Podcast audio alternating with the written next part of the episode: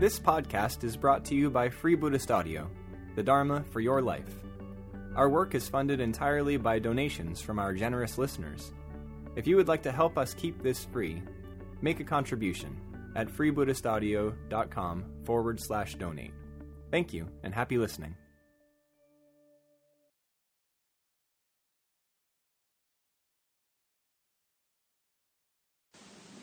Okay, so um, this is the time of year in Triratna. You know, we regularly uh, turn our attention to this figure of Padmasambhava. And he's both a, a mythical being, but also an important historical figure in the establishment of uh, Buddhism in, in Tibet.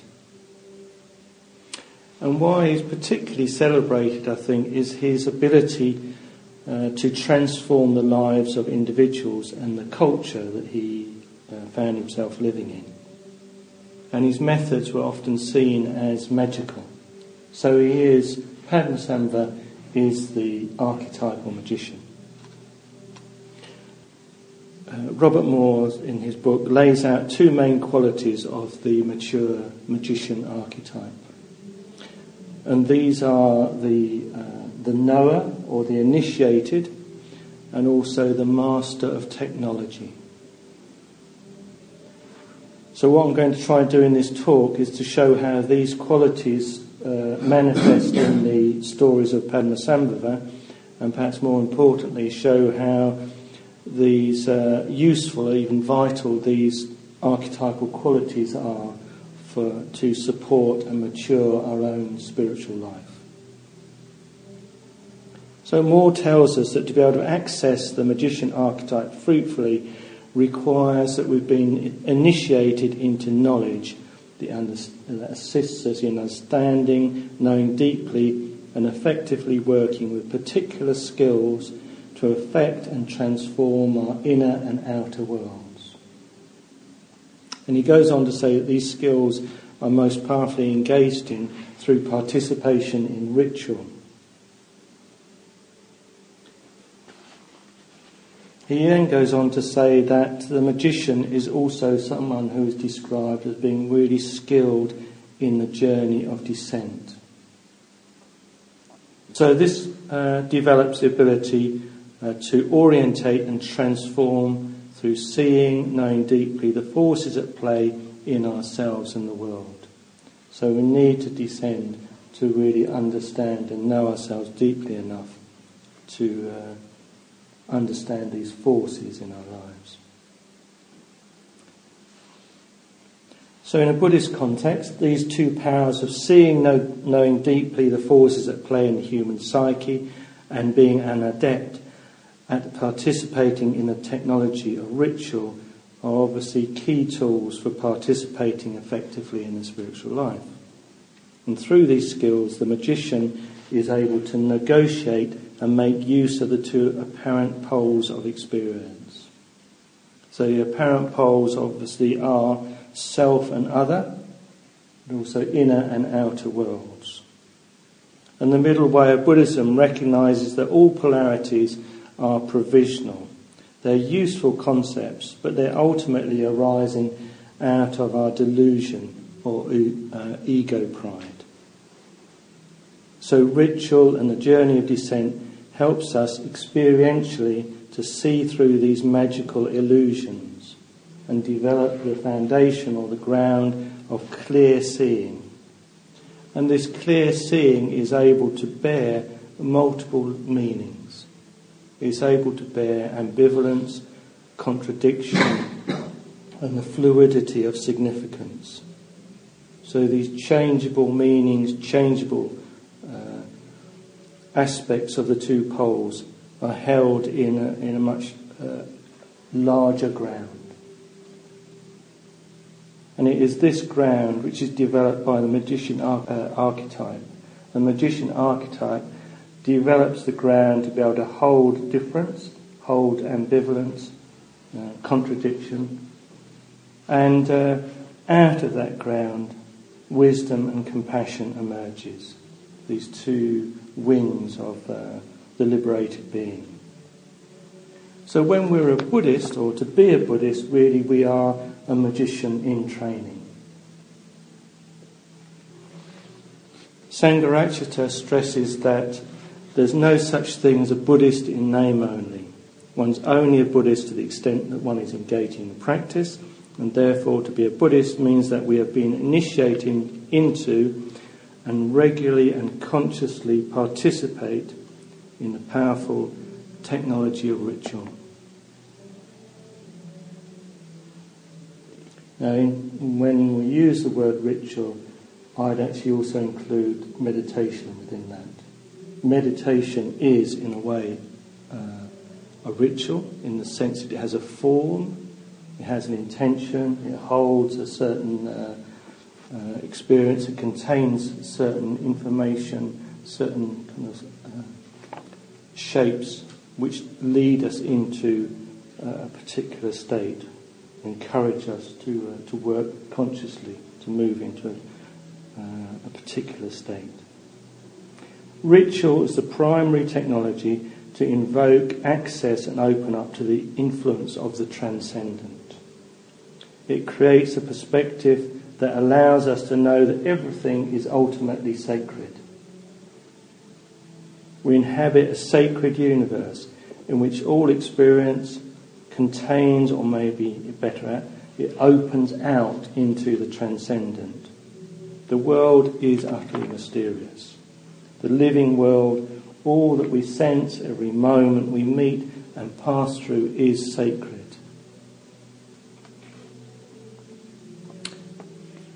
Through ritual, uh, we're supported to make the movement from an ego bound, self referential, self serving life to a life of service to this mystery.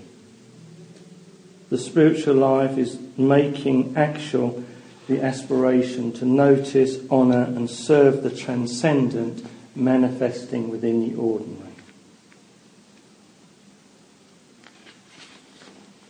And the other vital aspect of practice is that we are preparing the vessel or the container of our being so that we can actually be of service to this mystery. And to be able to prepare the vessel, we have to make the journey of descent. And that is, we have to enter and deeply understand the conditioning views and the habits that we've created to build this sense of a separate selfhood. So self knowledge is really vital for clear seeing. Without it, we only ever see the world and act in it through the veils of our samskaras. We're enthralled, seduced, distracted by our habitual delusions and illusions. And what is fantastic is that Triratna, this order that uh, has created, it's renowned for its emphasis on friendship and community. And what this gives us is endless opportunities for study, reflection, friendship, community living, community working. And these are really supportive arenas to expose these demons of our samskaras. When we work with other, when we are in contact with other people, if we are in any real connection with them, our samskaras are going to become visible. If not to us, certainly to the others around us. This is the nature of, uh, well, really, it's a powerful mirror. Uh, friendship, community work, and living creates a very powerful mirror uh, which is there to support uh, support our descent, really support our journey uh, to become, to clarify the samskaras that we are carrying. And that support, uh, we're very fortunate in that the support of this community creates a lot of care and kindness. That we really muster that, really draw that out for ourselves and for each other in this work. So the mirror of community provides us with support, guidance, and inspiration to effectively make this treacherous journey, to explore the world of ego and even the terror of selflessness. The uncomfortable, humiliating, and confusing journey gradually reveals the deep conditioning patterns of the samskaras. So the samskaras, just to, count, just to name them, so the samskaras, these are the habitual forces that define the way we see and know the world. The more we see these uh, veils, these ancient forces at work, the more we see them, the less uh, unconscious power they have over us.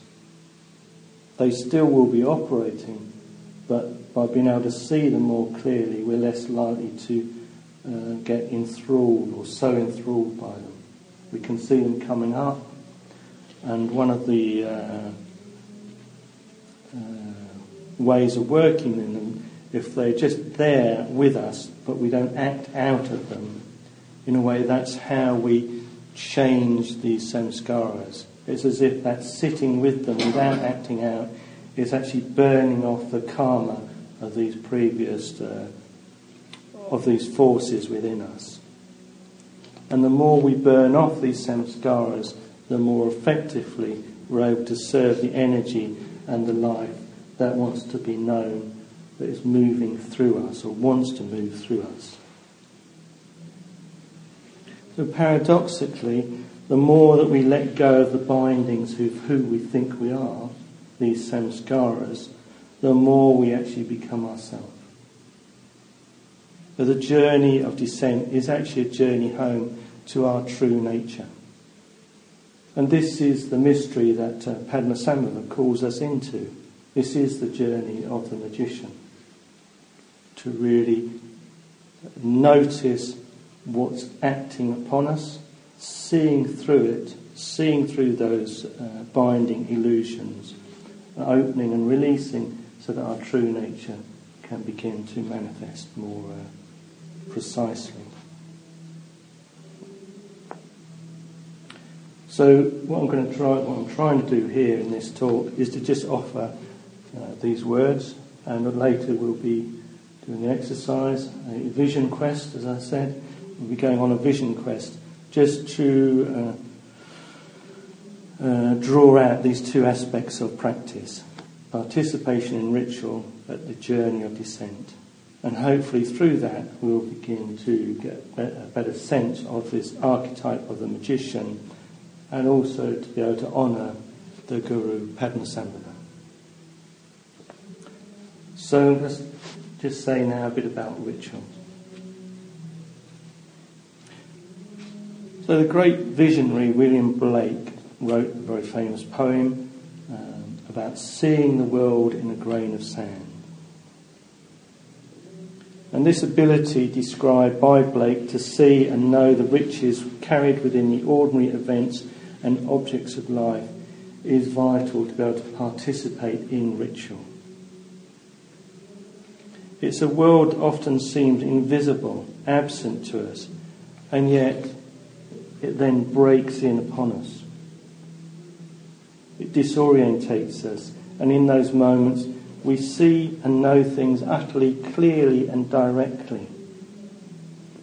And to participate in ritual, the eye of the imagination needs to be initiated into sensibility to this invisible world of symbols, of signs, and image.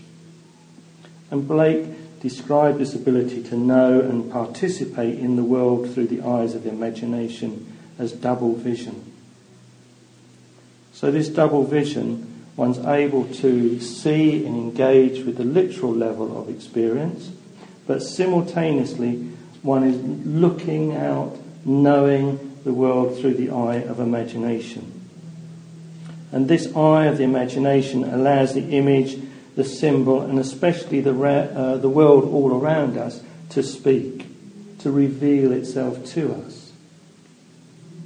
At the imaginal level of experience, we know in an utterly different way to the earthly, ordinary eye. We see or know through intuition, a direct knowing that comes into the senses through the heart body. Even knowing is slightly limited as a term because there's no self-referencing in this sort of direct heart-body connection. There's no self-referencing.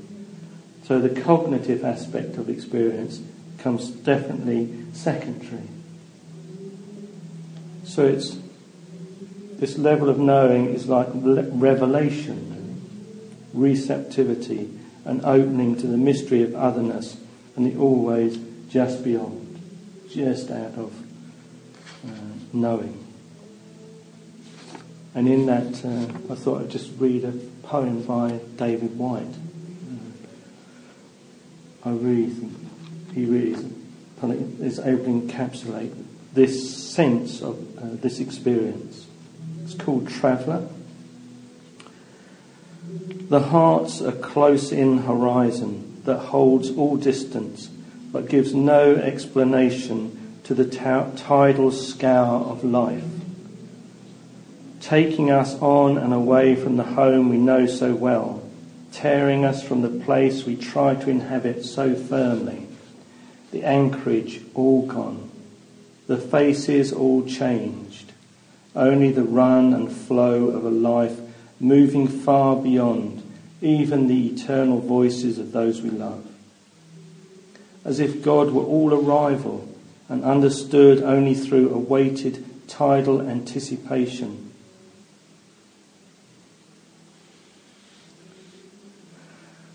Understood only through a weighted tidal anticipation, as if we were meant to know what we wanted to know only tomorrow, as if we were, after all, from the beginning, born far beyond ourselves, for whole being a travelling onward ghost that sees itself only in looking back, always just about to find a home, always just about to find the arms that will never fall away a self as touch and go, a breath, an essence, hardly ever held, and a visitation able to become real only through the miracle, fully contained in the shift from this to that.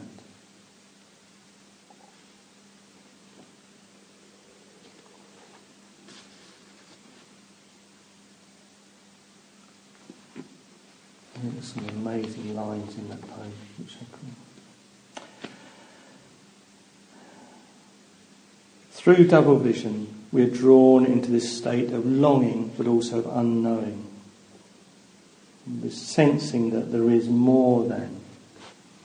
But actually, the, the actual experience, we're either in it and it then that we're so in it that the longing, the unknowing, almost drives us towards that direct experience. So there's participation without the obscurations, without the samskaras. There's participation without the limitations of the already known, the wished for, the fantasies about how things are, how things should be. It's a more open knowing. It has this flavour as what is often described as the open dimension of being. Through open participation in life, we simply receive the value, significance, and underlying meaning that is being carried and emerging alongside, within, and through the literal, apparently mundane level of experience. This is the double vision. And Padmasambhava, this classical pose of Padmasambhava, really echoes this quality of double vision. So, what we see in the pose is that we have one leg of Padmasambhava stepping out into or towards, towards the world, whilst the other is, remains in meditation. So there's this direct engagement with the world whilst simultaneously seated and receiving everything into the open expanse of meditation. This is the poise, the pose of double vision. And ritual, the territory, the devised form that carries us where we can know directly this double vision. It creates a threshold through which we step and enter a very different, rich, and meaningful sense of life while still standing in the ordinary. one of the most important aspects of ritual is that it opens to what we describe as the termas. So in the life and liberation of Padmasambhava, there's a very long section describing the termas. A terma is a teaching that's been hidden and left behind for us by the great magician. There are teachings hidden by Padmasambhava for the benefit of future generations. The magician recognizes the truth that the termas are hidden with every, within every moment, every meeting, every sound, every turn of the corner. Padmasambhava has hidden treasure there, here, for us. So we are surrounded by and soaked in the treasure of Padmasambhava. The initiation is to recognize the treasure, the termas, which are within the utterly ordinary. So we have no need for distant snow-clad mountains, hidden caves or lost valleys, the traditional realm of Padmasambhava. The termas are here found in everyday experience. And the art of the magician is to train in double vision, to see the ordinary world as significant image, sign and symbol. To train in accessing direct knowing through the heart and body so that we can discover Padmasambhava's treasure all around and amongst us. This is from uh, Canto 91 of uh, Life and Liberation. The terma treasures of the five times, the five perfections are rich, and the base and the roots of the treasures is wide. Treasure of the ancestors, treasure of the descendants, treasure of the masters, and arch treasure.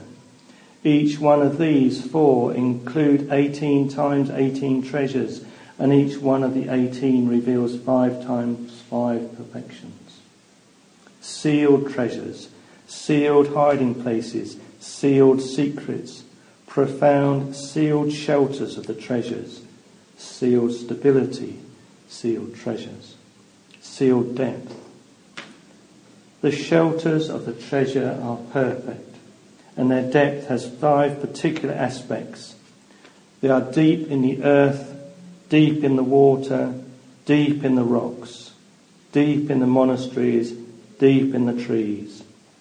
And under this quintuple aspect, there are the deep shelters of the centre, and also those deep in the east and the south, and the deep shelters of the west and the north. Sealed aim. May a revealer bring the treasure to light. Tis the Dharma, magic, mathematics and medicine. So the magician purposefully uh, participates with the eyes of the sensing mind and with the eyes of the heart and body. And this allows the magician to discover Padmasambhava's treasures of termas here in the everyday. And this way of participating in life means that we can really relax and stop trying to fix or predetermine life. The treasure, the knowing of the next fruitful step, lays within an actual, apparently ordinary experience, the small, uninvited revelations. And this happens because we recognize that life is one vast ritual space. Everything has a sacred purpose. Everything contains the teachings.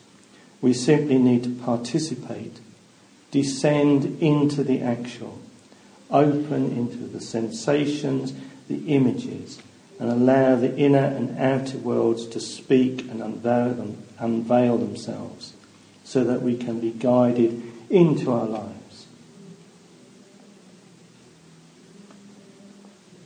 For anyone, man or woman, who has faith in me, I, the lotus born, have never departed. I sleep on their threshold.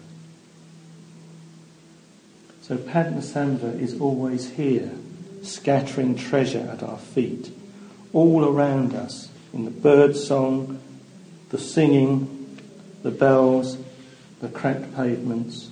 We're surrounded by termas and we simply need to relax, open our eyes, open our heart mind.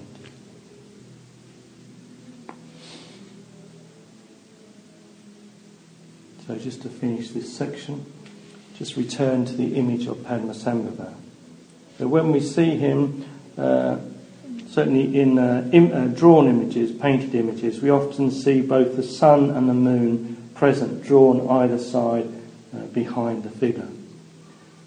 So we see that the magician inhabits a world where the linear time signified by the shifting sun and moon do not apply and the fixed spatial relationship between sun and moon has also fallen away.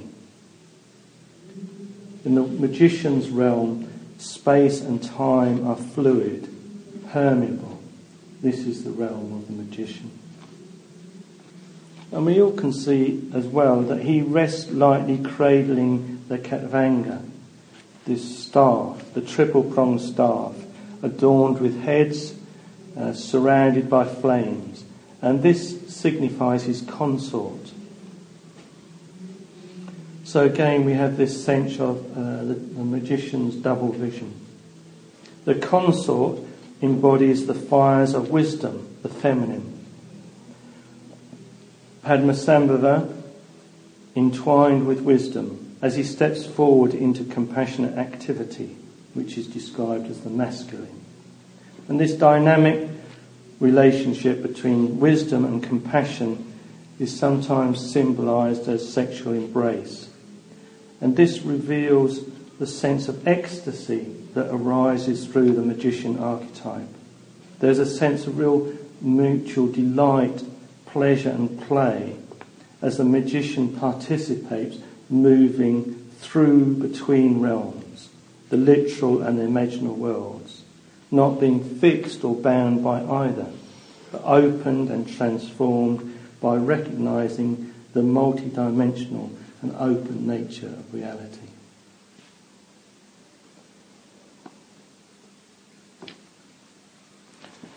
So, just now I'm going to say a little bit about the journey of descent.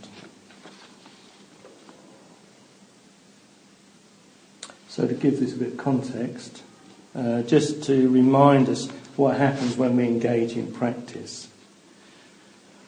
So, when we practice, inevitably uh, things start to happen. Hopefully, what happens is we get a sense of expansion, of hope, of seeing things in a, in a new, a different way. We may even get a sense of being less fixed about how we, how we experience ourselves, how we think we or others are, or should be, or could be. And the consequences of this loosening and changes is that the belief patterns, the habits of response and engagement that create and have protected our fixed sense of self start to become more visible. So as, as our practice starts to impact on us and we start to tangibly experience a different sense, a, a more expansive sense of ourselves, then these other forces uh, reassert themselves, at least come more visible. What tends to happen is we begin to notice more, uh, even question some of the habitual actions and ways of being. The central thing that really happens is that we really recognize the extent to which we are habitual beings. When we open to new possibilities, these habits become under threat and inevitably will try to reassert themselves. So when this happens, we really need to recognize and acknowledge that this is not a sign of failure. It's a really crucial aspect of the path because what it's pointing to is that we are beginning to meet or live on what's sometimes described as a growing, a living edge. The old self is feeling under threat and trying to reassert itself. And then the other parts of us is trying to move, uh, kind of release open, expand. So there's this edge we're working on, where we're working with the old patterns, but also trying to allow the new to um, establish. In fact, one could say if this doesn't regularly arise in practice, it suggests that we are simply drifting. We're stagnating or bypassing our experience and simply replacing experience with fantasies. So, this process of being on this living edge is actually ongoing. And the more we can stand and live on that edge, we can mature because this creates a pressure that really brings the samskaras into view. The journey of descent is ongoing. And we begin to notice what we're doing to uh, avoid, control, or misinterpret the flow of life. The journey of descent is coming into relationship to the samskaras as they become visible. And they're often felt simply as a sense of gripping or collapsing or numbing in relation to ourselves and our experience of others. So another section from the life and liberation of Padmasambhava. It's Canto 60. Padma came to the castle of Mangyur. A fury of the region of Sangju, Jamuni eminent enemy, thought she could crush the Guru between two stone mountains. But he rose up in the sky, and the humiliated fury offered the heart of her life. As her secret name, she was called Det of turquoises and diamonds, and the Guru gave her a great treasure to watch over. Then, on the plateau of the sky, he reached the black castle. The white darkening of the glaciers thought a thunderbolt would destroy him. But the Guru, surrounding her with one finger, swept her away into a lake. The terrified Dakini fled as far as the lake of Palmo Paltan. At once the water began to boil. The flesh dropped from her bones, and the Guru, hurling a Vajra, blinded her in one eye, whereupon she rose above the surface and uttered this supplication. Face of the Master, O Vajra Dorje Sodreng Sal, I swear I'll do more, no more harm. This solemn promise comforts me. What else can I do? I yield. I approach as the Guru's vassal. And she gave the heart of her life whilst he bound her by an oath. Her secret name she was called the unfleshed turquoise and diamond lamp. And he committed a great treasure to her care.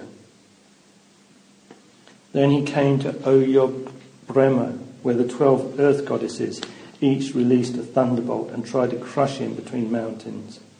But by his blessings, their thunderbolts turned to charcoal. Their strength failed them, and the twelve goddesses, together with the twelve tutelary ladies and the twelve from above and from below, gave the heart of their lives. And the Guru bound them by oath, and to all of them he entrusted a treasure. So, what might this all mean? So, the image of the demonic forces being brought into the surface of the magician is this task of negotiating the reality of our samskaras. As they become visible as our spiritual life unfolds, these forces start to try to uh, undermine, distract, destroy our movement into a more open, expansive, um, pure form of being. So, how can we work productively? In my experience, this comes from real clear seeing and acknowledgement. So much reactive and difficult behaviour needs to be understood as displays arising from a part of us that is unnoticed, unseen, or unacknowledged. The behaviour is an effect, not a root cause. The demons are subdued by being seen clearly as they are. In that simple act of clear seeing, they begin to open up to the possibility of change. What we're aiming for is these powerful forces to become aligned with our emerging values. Ultimately, we are looking for transformation, transforming these demons into protectors and revealers of treasure. We've probably all had this sense of the power of witnessing. When we or the other really feels seen, there is an easing, there's a natural shift that takes place. So the demon is only seen as such or acts as such when the focus is placed on the expressions, the acting out of the figure, rather than the figure themselves. When we see the underlying aspect of personality itself rather than the activity, then there's a sense of relief and easing. And this is why it's so often painful when people try to help or advise or rescue another person.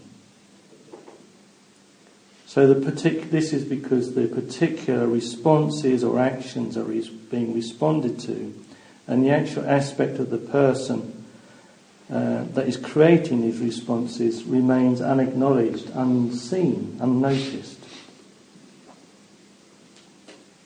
So I really think this is a, an important point that we need to really understand.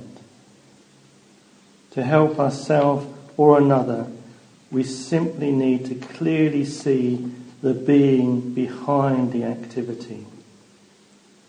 We need to clearly see where the actions are arising from. We need to look at the causes rather than the effects.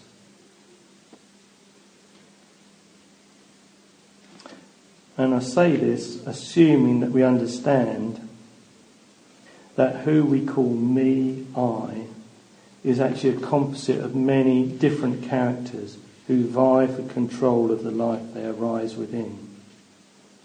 And some of these characters are ancient. Some are children, some are adolescents, some babies in need of support, encouragement and safety. Others are tyrants, bullies and judges who need understanding and boundaries created around them. Then, of course, there are the lovers, the warriors, the kings, and the magicians. These great archetypes that each want to rule our lives. And all these need to be in relation to the whole, in relation to reality, to truth, to the Dharma.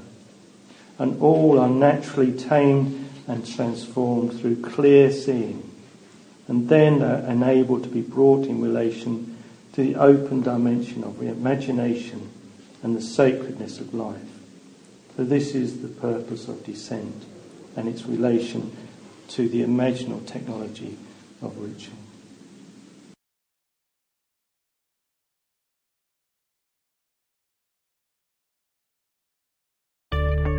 We hope you enjoyed this week's podcast. Please help us keep this free Make a contribution at freebuddhistaudio.com forward slash donate. And thank you.